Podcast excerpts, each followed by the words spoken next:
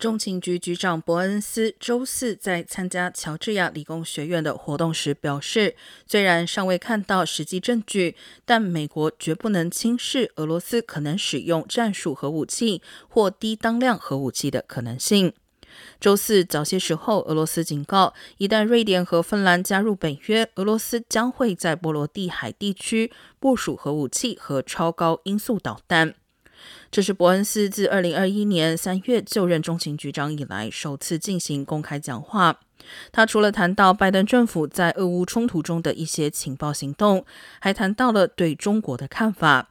伯恩斯形容中国是一个强大的竞争对手，试图从经济、军事、太空、网络等各个领域超越美国。